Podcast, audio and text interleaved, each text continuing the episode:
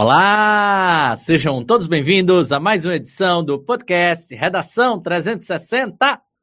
Sou o professor Mário Vitor e hoje nós vamos conversar sobre mais um tema importantíssimo para a sociedade brasileira e, claro, para você que vai fazer Enem, concursos públicos e que vai se deparar com uma redação. Nós vamos conversar hoje sobre os avanços, os desafios do direito do consumidor. Nós vamos entender para que ele serve, quais são as suas circunstâncias, como foi a sua criação e, claro, como é que hoje no Brasil nós enxergamos todos os pormenores do direito do consumidor. Para isso, nós, vamos receber hoje a presença ilustríssima né, do advogado, professor de Direito Processual Civil do da Reta Cursos, né, da, da OAB na Reta, o professor Alain Monteiro.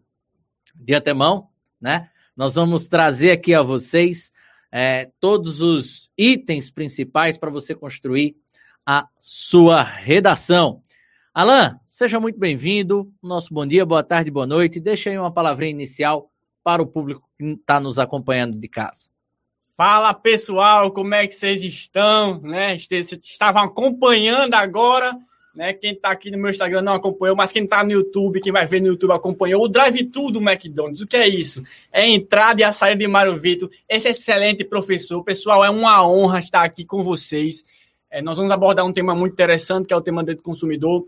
Para quem não acompanha há muito tempo o professor Mário Vitor, ele tem um trabalho fenomenal em redações. O professor Mário Vitor sempre trabalha a redação do Enem nesse YouTube né, no, nos podcasts, em tudo que ele faz no Redação 360. Os temas da redação do Enem nos últimos anos sempre caem, sempre são passados, às vezes mais de uma vez, como acho que na última prova, né? Exatamente. Que foi sobre saúde mental. Então, se cair alguma coisa sobre o direito do consumidor, eu garanto para você uns dois parágrafos de conteúdo hoje.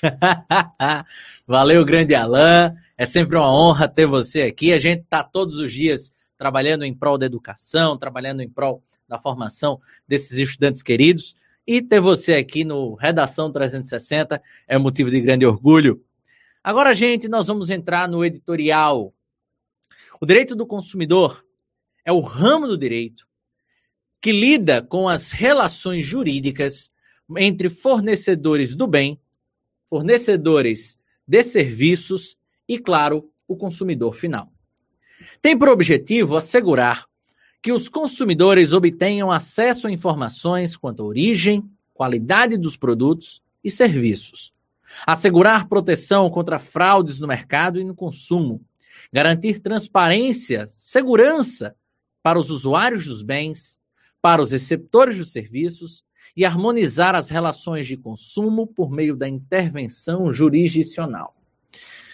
O direito do consumidor também assegura que o consumidor final possa recorrer ao judiciário para a prevenção e reparação dos danos patrimoniais decorrentes das falhas, tanto no fornecimento dos bens quanto na prestação de serviços para este consumidor final.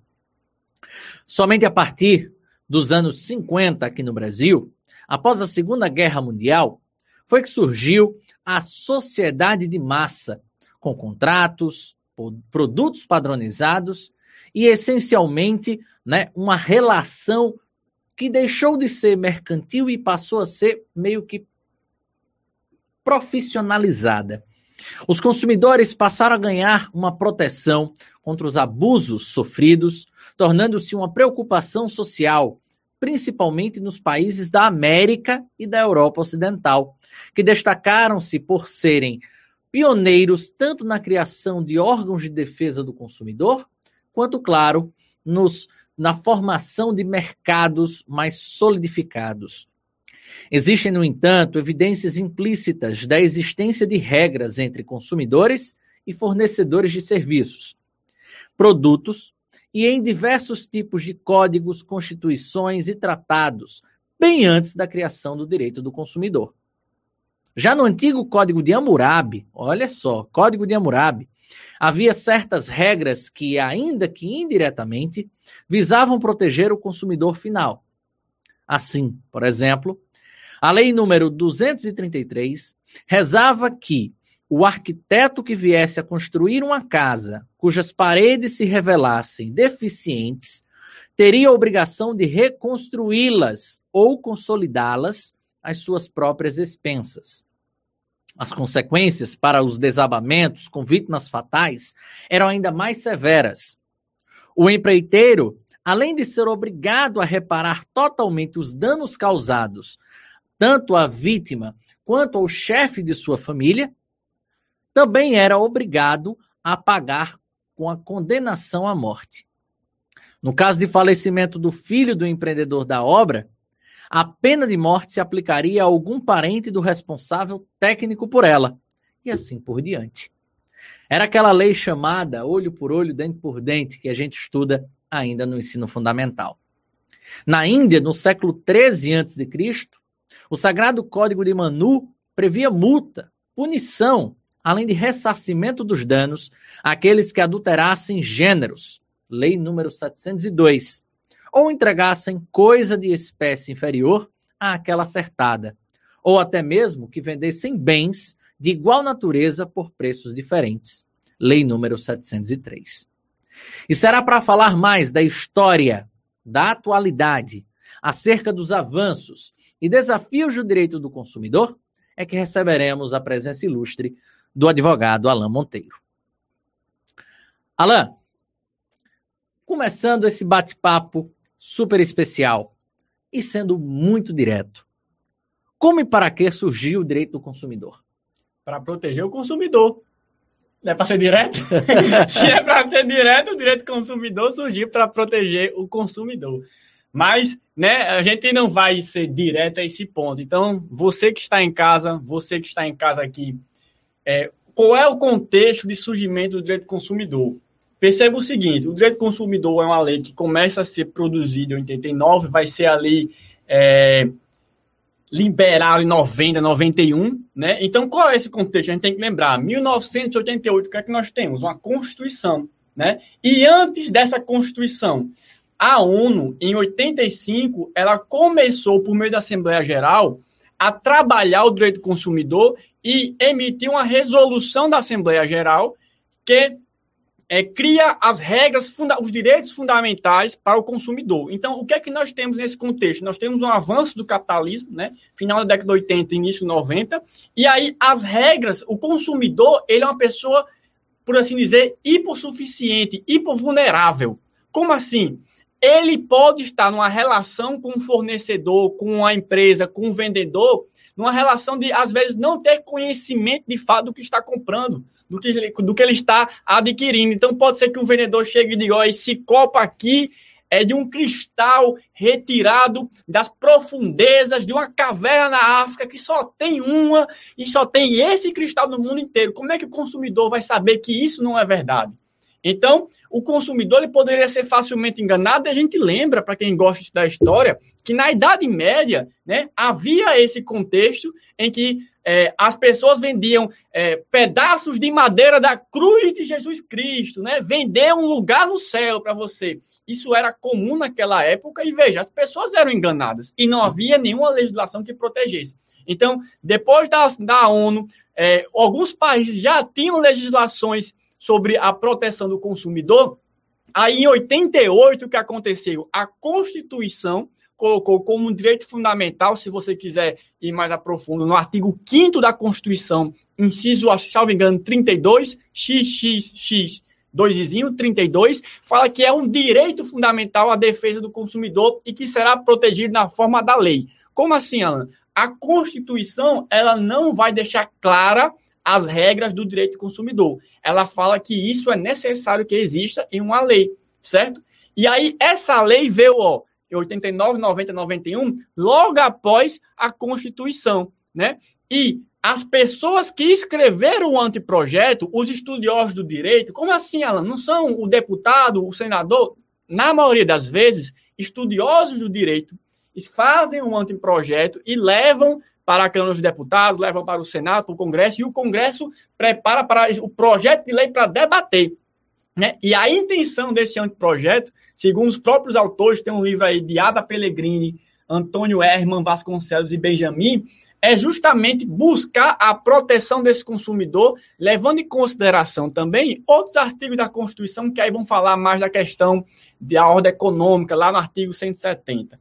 Então, qual é a função do, do, do Código de Defesa do Consumidor? Proteger o consumidor de uma relação em que alguém é superior ao outro. Então, nessa relação de superioridade, a lei ela atinge o consumidor que está aqui embaixo para colocar numa posição de igualdade, certo? Então, aí surge o direito do consumidor. É nesse contexto para proteger, como por exemplo, o direito do trabalho surge para proteger quem? O direito os trabalhadores. Né? Então, proteger os trabalhadores de relações abusivas trabalhistas. E aí é que se tem esse surgimento, Mário Vitor, do consumidor proteger os interesses e os direitos básicos do consumidor. Perfeito, Alan. Interessante demais essa sua recapitulação histórica e eu gostaria de concatená-la com a proposta de redação. Primeira coisa, minha gente, pensar numa redação sobre direito do consumidor é pensar numa redação muito própria, mas muito própria mesmo para alguns concursos públicos que estão aí para sair, né? Polícia Civil, Polícia Militar, e outros mais que estão para surgir tanto em espectros locais, né, Rio Grande do Norte, quanto em outros estados, né, no Ceará, em outras federações brasileiras. Mas também não pode ser esquecida que é um tema muito possível, muito provável de ser trabalhado no Enem, tá? O Enem poderia trabalhar com a questão do consumidor, pensando primeiro numa óbice ligada à prova de ciências humanísticas. Nas ciências humanas, tá, minha gente? Principalmente a sociologia, você estuda cultura de massa, formação essencial de mercados consumidores, movimentos sociais por meio e movimentados por conta essencialmente da questão financeira, comercial, e tudo isso meio que se concatena com possíveis temas de redação, tais como por exemplo, a questão das crises econômicas, o tema da semana passada, que foi tão bem discutido aqui também por nós, né, no episódio 67, que trabalhava a questão tanto do endividamento da população, quanto das dificuldades, principalmente de adaptação à economia digital e outros pormenores. Alan, vou aproveitar um gancho da sua fala né? E vou trazer essencialmente um pouco mais de, de itens e de conhecimentos atrelados ao seu ramo, que é o ramo do direito. O ramo do direito, né, dentro, dentro dele, né, possui direito processual civil, direito civil, direito penal e assim por diante. E um desses novos ramos é esse do direito do consumidor que você trouxe, que foi surgido em 1989. E ele possui avanços em relação à sua origem e o seu desenvolvimento nas últimas décadas. Para você, Alain, qual dentre todos os avanços foi o mais representativo e por quê? A gente vai pensar os avanços no direito do consumidor. No direito em geral, o que acontece? Nós temos a lei. Né? A lei, como trazendo aqui, ela vem lá de 89, 90, 91. A lei vem sendo modificada? Vem as leis são modificadas. Então, novas leis são introduzidas, às vezes mudando um artigo, mudando um pequeno trecho do Código de Defesa do Consumidor, atualizando. Né? Uma grande alteração que teve foi lá em 2015, com o Estatuto da Pessoa com Deficiência, que trouxe novidades e mais proteções para as pessoas com deficiência que são consumidoras. Essa é uma grande novidade. Mas você me pergunta, Alain, é a principal novidade? Como é que eu enxergo a principal novidade? A principal novidade não está necessariamente nas mudanças legislativas, mas nos entendimentos dos tribunais. Porque os tribunais são responsáveis por interpretar aquele comando legislativo. E a interpretação, como ela acontece? Aplicando ao novo contexto social. Então, por exemplo, vocês vão lembrar de quando o Supremo Tribunal Federal liberou o casamento entre pessoas do mesmo sexo. Como é que foi feito isso? Por meio de uma interpretação. Na Constituição tem claro, casamento é o ato entre homem e mulher. Então, a Constituição, quando surgiu em 88, não permitiu o casamento entre homens e entre mulheres. O que foi que o STF fez? Se o homem e a mulher são iguais, né? Então, eu posso dizer que onde tem homem, tem mulher, E onde tem mulher, eu também posso ler homem. E aí eu faço a possibilidade do casamento entre homens e mulheres. Alan, mas o que isso tem a ver com o direito do consumidor?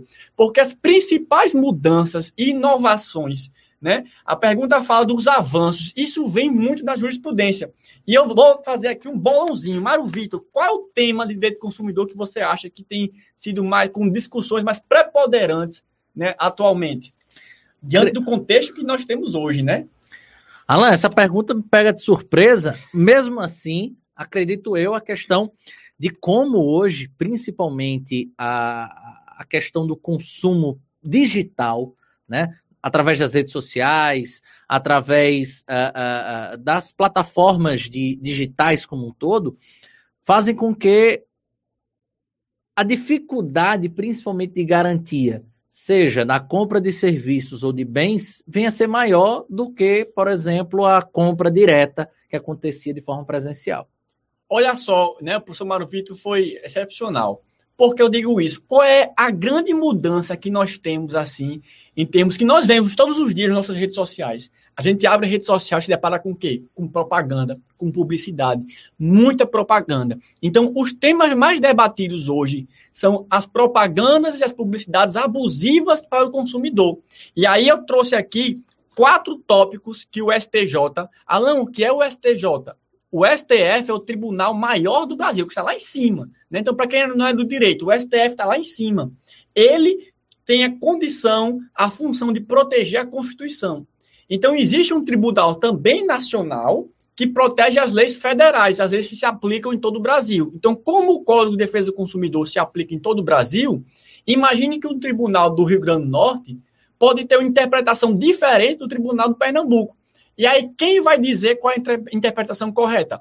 O STJ, que é o Superior Tribunal de Justiça. Ele é responsável pelas leis federais. Então, o que é que o STJ fez? Ele eu trouxe aqui quatro temas que o STJ fixou como teses federais recentes, agora de 2021.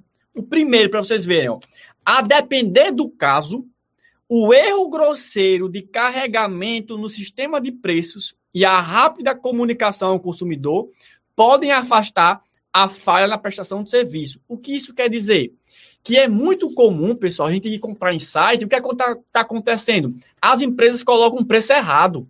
Então, o, o, o, o, o bem lá custa 600 reais e ele digita lá 60. Aí o consumidor, o que é que ele pode fazer? Ah, eu vou comprar porque é 60 reais. E aí ele, sabendo que era para ser 600, compra por 60 e diz, não, eu fui induzido a erro. O que é que o STJ diz? Espera lá. Se foi um erro que é muito claro que não deveria ser, ah, um carro está custando R$ 4,50. É claro que era 45 mil reais. Então, nesse, nessa hipótese de erro grosseiro, o STJ diz, não cabe indenização. Então, o que isso quer dizer? Que muitos erros grosseiros têm acontecido no Brasil e isso foi levando para várias demandas judicionais. Entendeu? Outro tema é abusiva a publicidade de elementos, de alimentos direcionada de forma explícita ou implícita ao público infantil. Como assim? Se você, uma empresa que direciona uma publicidade de comida para uma criança, ela está vendendo algo para uma pessoa que não tem o discernimento completo de saber se aquilo presta ou não, ou é bom ou não. Então, se eu faço uma publicidade direcionada para a criança, pode ser considerada abusiva, né?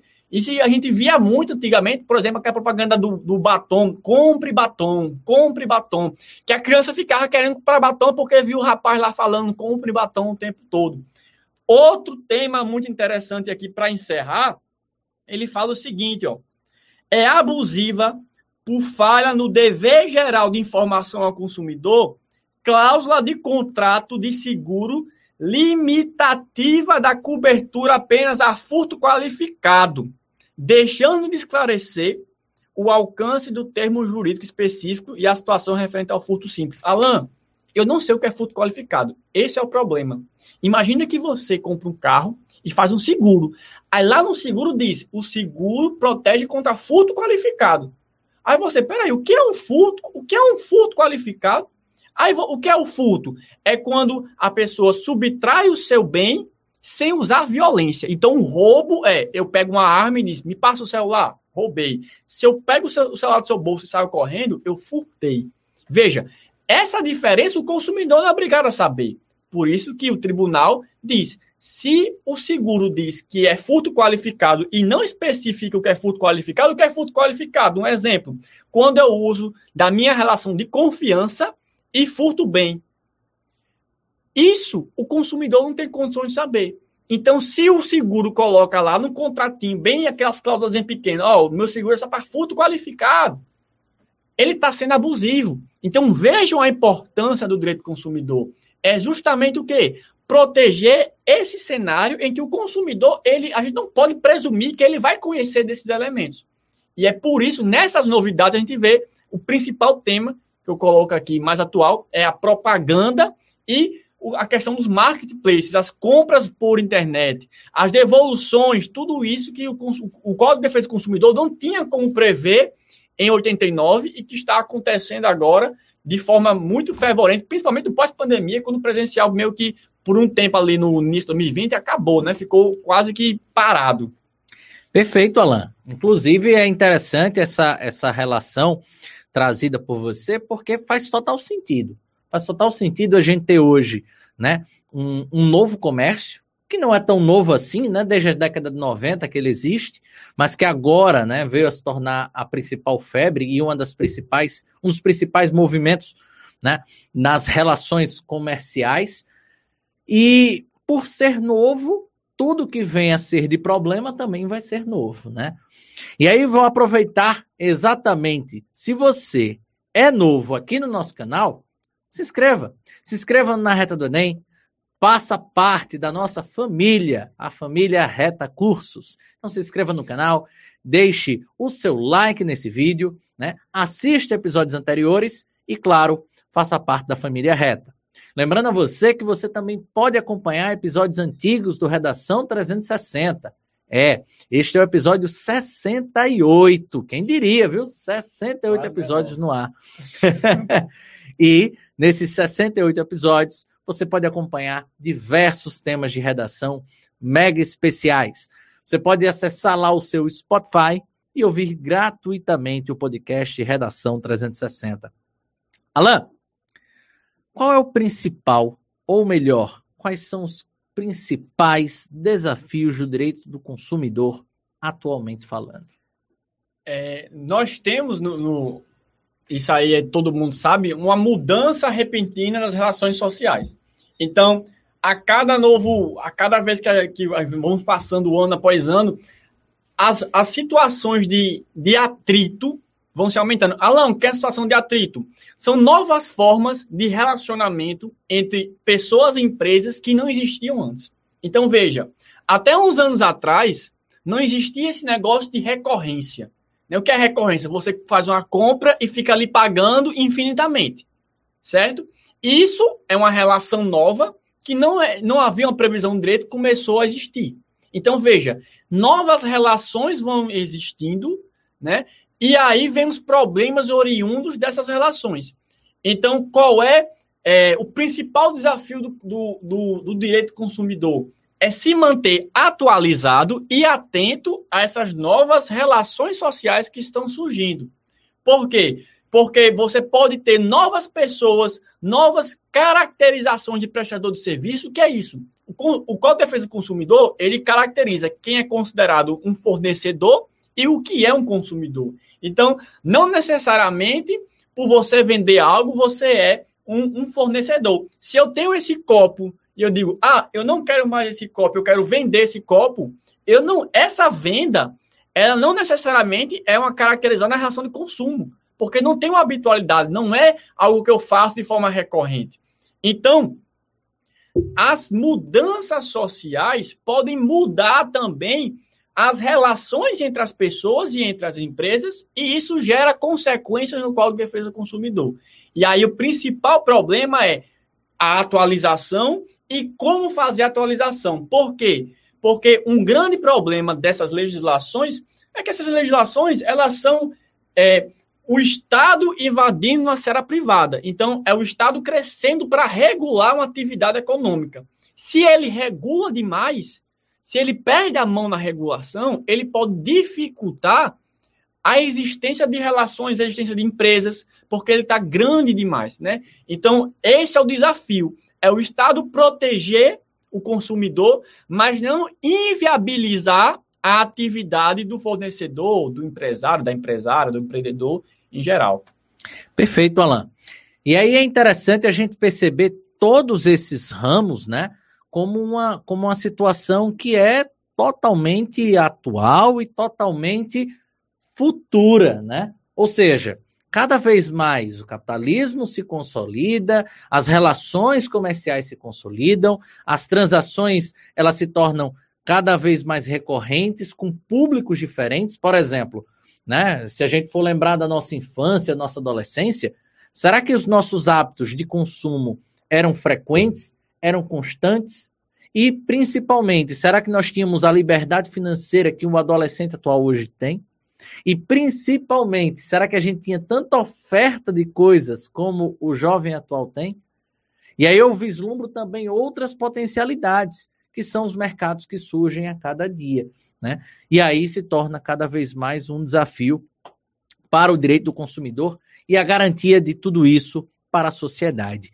Gente, gostaria de chamar a sua atenção também para alguns pontos importantes antes da, da, antes da continuidade nesse nosso bate-papo. A primeira delas é que a proposta de redação está disponível aí no link da descrição do vídeo e que você também pode adquirir correções, é, três correções no pacote especial aí no link da descrição no vídeo com análises técnicas feitas por mim, tá, gente? É uma correção super especial, super detalhada, de acordo com a sua necessidade, seja de Enem ou de concurso público. Voltando aqui ao nosso bate-papo, Alain. Qual é a principal deficiência do direito consumidor e, principalmente, como é que nós poderíamos solucioná-la? A principal deficiência do direito consumidor, veja, como é que a gente pode encontrar isso? Se você analisar que existe muita demanda no judiciário acerca do direito consumidor, é porque existe muito problema, muito conflito. Se tem muito conflito social gerando processo no judiciário, quer dizer que o direito consumidor está em constante violação. Se está em constante violação, é porque a prevenção da violação, a fiscalização das empresas, das atividades, não é bem feita.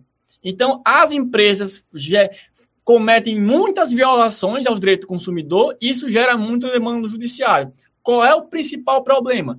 É como eu vou fiscalizar e atuar de forma preventiva na garantia do direito do consumidor. É você, consumidor, não precisar em nenhum momento da sua vida acionar o judiciário para ter seu direito protegido. Ah, veja, a gente falou aqui da abusividade da publicidade de alimentos para criança. É que ninguém precisa entrar com ação para dizer que aquela publicidade foi abusiva, por quê? Porque não existe publicidade abusiva. Então, como é que eu vou a fiscalizações feitas pelos PROCONs, ou seja, pelas as entidades, como por exemplo o Ministério Público pode fazer também, como proteger e atuar de forma preventiva para evitar que se haja é, violações, porque a demanda ela deve, a demanda no judiciário deve ser a última forma de resolver o problema. Eu tenho que resolver o problema de várias formas. É, conversas, conciliações, prevenções, multa, e só depois levar para o judiciário. Né? Quando a gente está levando tudo para o judiciário, é um problema, não é a solução, certo? E aí a outra pergunta é justamente isso, né? Como solucionar?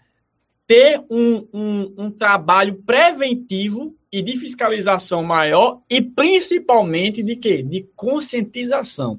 Porque do mesmo jeito que o consumidor não conhece os seus direitos, às vezes os fornecedores, os empresários, o pequeno empreendedor, ele não conhece os seus deveres. Ele não conhece o que a lei obriga-o a fazer. Então, às vezes, ele faz um contrato, ele, ele redige um termo de uso, alguma coisa que ele não sabia que deveria ser, ser feito diferente pela, pelo direito do consumidor. E isso vai gerar demanda, vai gerar um passivo para ele, por quê? Porque ele vai ter ser responsabilizado, vai pagar indenização, vai pagar multa por desconhecimento. Então, como é que a gente tem que trabalhar no direito do consumidor?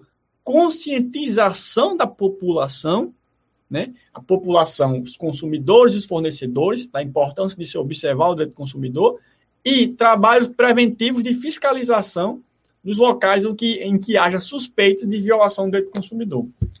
Perfeito, Alain. Agradecer imensamente a contribuição do professor Alain Monteiro para essa redação, uma redação que é desafiadora, sim, principalmente para essa galera que está no ensino médio, conhecer um pouco mais sobre os seus direitos e, claro, conhecer um pouco mais sobre os pormenores do direito do consumidor para desenvolver um grande texto. Na aula de amanhã, na reta do Enem, nós vamos ter mais uma vez a análise desse tema, o destrinchamento e, claro, a construção juntos de uma redação modelo especial para você.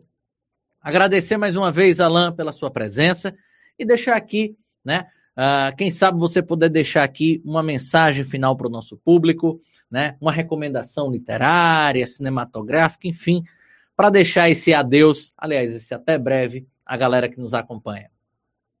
Mário Vitor quer se livrar de mim, falando adeus. Olha é o que o Caba fala comigo. Pessoal, é, para vocês, estudantes que estão aí no Enem, no concurso público, é uma mensagem que eu digo muito, que eu falo, e né, vou, vou falarei hoje no meu Instagram também, Alan Monteiro M, né, meu Instagram, é que o mais importante para você, nesse período que você está se preparando, que está se dedicando, é que você mantenha constância. Né? Não é estudar muito, não é estudar pouco, é estudar de forma constante. É todo dia, sempre que possível, entregar pelo menos 1% a mais do que você está fazendo ali, estudar um pouquinho e tal. Né? Então, vocês estão acompanhando as lives, continue acompanhando as lives para ter acesso a mais temas. E, né, principalmente, não desistam do sonho de vocês, certo? Por mais que pareça longe, por mais que às vezes pareça distante, a cada vez que você vai mantendo-se mais constante, evoluindo 1%, evoluindo 1%, você vai chegando mais perto dele tá certo? Recomendações literárias. Pessoas gostam, né? Pessoas normalmente já lêem muita coisa e é, a gente vai recomendar mais livros aqui. Tem um livro do Cresça 1% todo dia, é um livro muito bom, que fala justamente sobre isso. Mas eu diria para vocês o seguinte, né?